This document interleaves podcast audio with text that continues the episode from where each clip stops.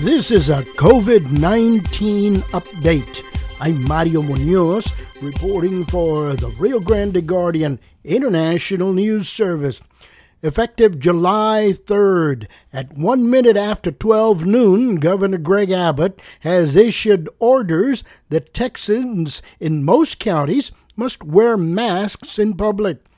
Texans living in counties with more than 20 active coronavirus cases must wear a mask that covers the face and mouth while inside a business or other building open to the public.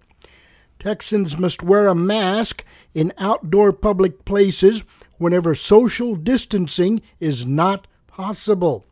A first time violation will result in a warning. If you're a, a, repeat offender, you could be fined up to $250.